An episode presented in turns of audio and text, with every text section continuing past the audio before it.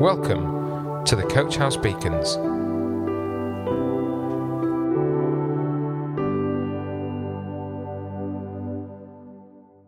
Hi, this is Johnny, and welcome to this Coach House Beacon. I hope God uses it to help you out as a short encouragement and reminder to help you keep going wherever you're up to.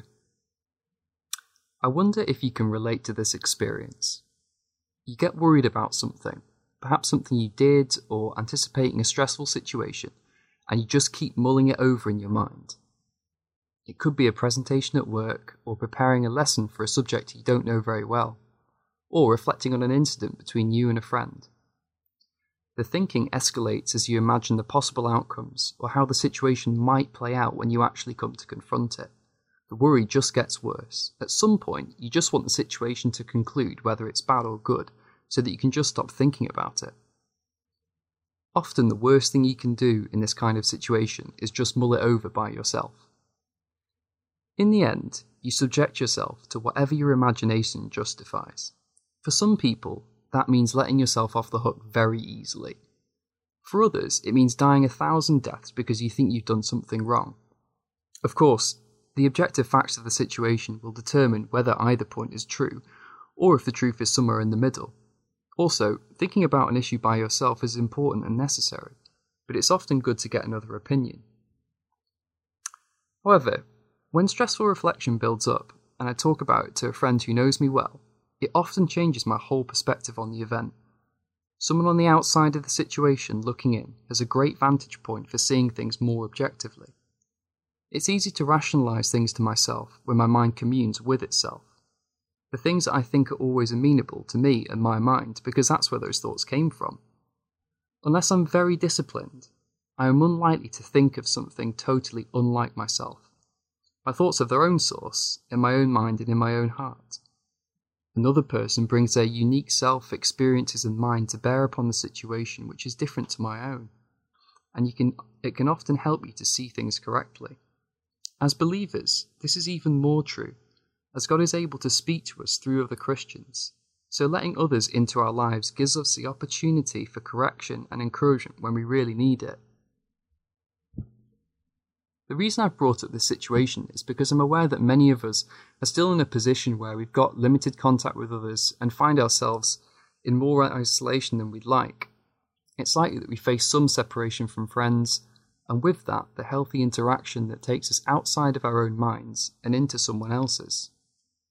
The Bible has a lot to say about how we interact together, so in light of that, I want to just read from two passages. The first is from Paul's letter to the Ephesians, which shows how interconnected we are as Christians, who are united together by Jesus. And this is from Ephesians 4:15 to 16. It says, "Instead, speaking the truth in love, we will grow to become in every respect the mature body of him who is the head, that is Christ. From him the whole body, joined and held together by every supporting ligament, grows and builds itself up in love as each part does its work." We are a body. The body is a whole piece, and every part is connected. It is the same with the church, where all believers are connected together by Jesus in unity. We don't function independently of one another, and we have something to contribute. Looking at verse 16, we see that we are meant we are meant to build each other up in love under the direction of Jesus. These verses help us to see that we are not meant to function like isolated or detached body parts. Rather, the norm is helping one another out in love. The second verse I want to look at is from Hebrews 10, verses 24 to 25, and it emphasizes the value of meeting together and says this And let us continue, let us consider how to stimulate one another to love and good deeds, not forsaking our assembling together, as is the habit of some, but encouraging one another, and all the more as you see the day drawing near. The emphasis is similar, but it gives us an important link between assembling together and encouraging one another. Now, obviously, we cannot meet or assemble together in the ways we'd like to at the moment, which is out of love for one another's health and respecting the authorities. However, these passages affirm the fact that we should not be walking alone as Christians, completely detached from all sources of fellowship and connection with each other. My examples at the beginning of this beacon make more sense in light of the two passages I've just read. If we're not speaking to each other, how can we be building one another up? If we're not meeting in some format, how can we encourage one another? If we stay completely isolated, or if we don't bother to reach out to others, we leave ourselves open to discouragement and our views about God open to distortion without the input of others. We should ask God and ourselves, who could I reach out to and build up in love? Or should I be seeking more opportunities for fellowship for my own good? Also, building up and encouraging one another are both broad categories. It could look like offering practical help. It could simply be listening to what someone is going through. It could be texting someone a verse from the Bible. It could be saying encouraging words. It could be praying with someone. Whatever you say or do, it is a combination of words and actions, motivated by God's love, which helps another person grow in their faith and live for God, and it's good for us too, whatever situation they might be facing. I emphasize this because it isn't just about reciting meaningless phrases like, oh, I'm sure it'll be fine, but includes genuine care and investment in the person you're encouraging. Going back to the image of the body, your left leg would certainly be concerned if your right leg was dropping off. It's about caring for one another. However, despite this, and probably despite our best efforts, there are many of us right now who are more isolated than usual or stuck in environments which don't do us any good. Can God come through for us in those situations? Absolutely. God knows our situations and He knows what we can and what we can't do. Even when we're more separate from people than we'd like, we can still come to the Bible and hear God's word to us to encourage us when we find ourselves feeling alone. For example, to help me, I remind myself of a selection of different verses. For example, James 1:17, which tells me that every good and perfect gift comes from God. He is good to me and I can trust him.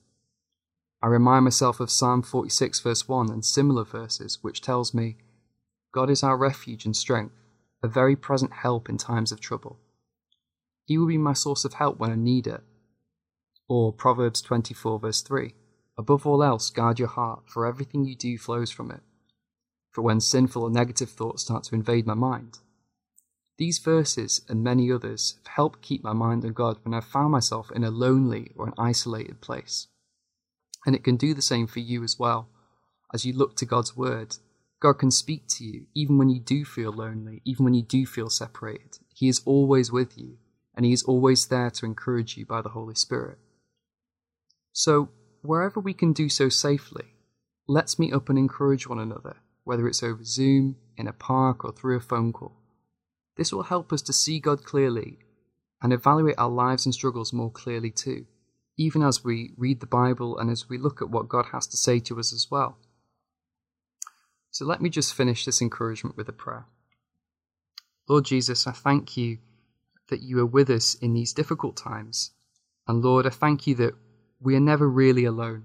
Lord, you are always with us. You are always there to encourage us. Lord, if we need to step out and reach out to other people, Lord, if we need to uh, confess, if we need to find encouragement, if we need to get help, Lord, I pray that we would find those sources of help. Lord, I pray that you would bless us um, as we reach out to you and as we read your words. And God, I pray that um, you would help us in whatever situations we are facing. And Lord, all the glory for that would go to you. And Lord, it result in us worshipping and praising you for the many ways that you've helped us. In Jesus' name, Amen. Coach House Beacons, the Coach House Church Daily Devotional. To find out more, join us on Facebook, Instagram, or on our website at www.coachhousechurch.org.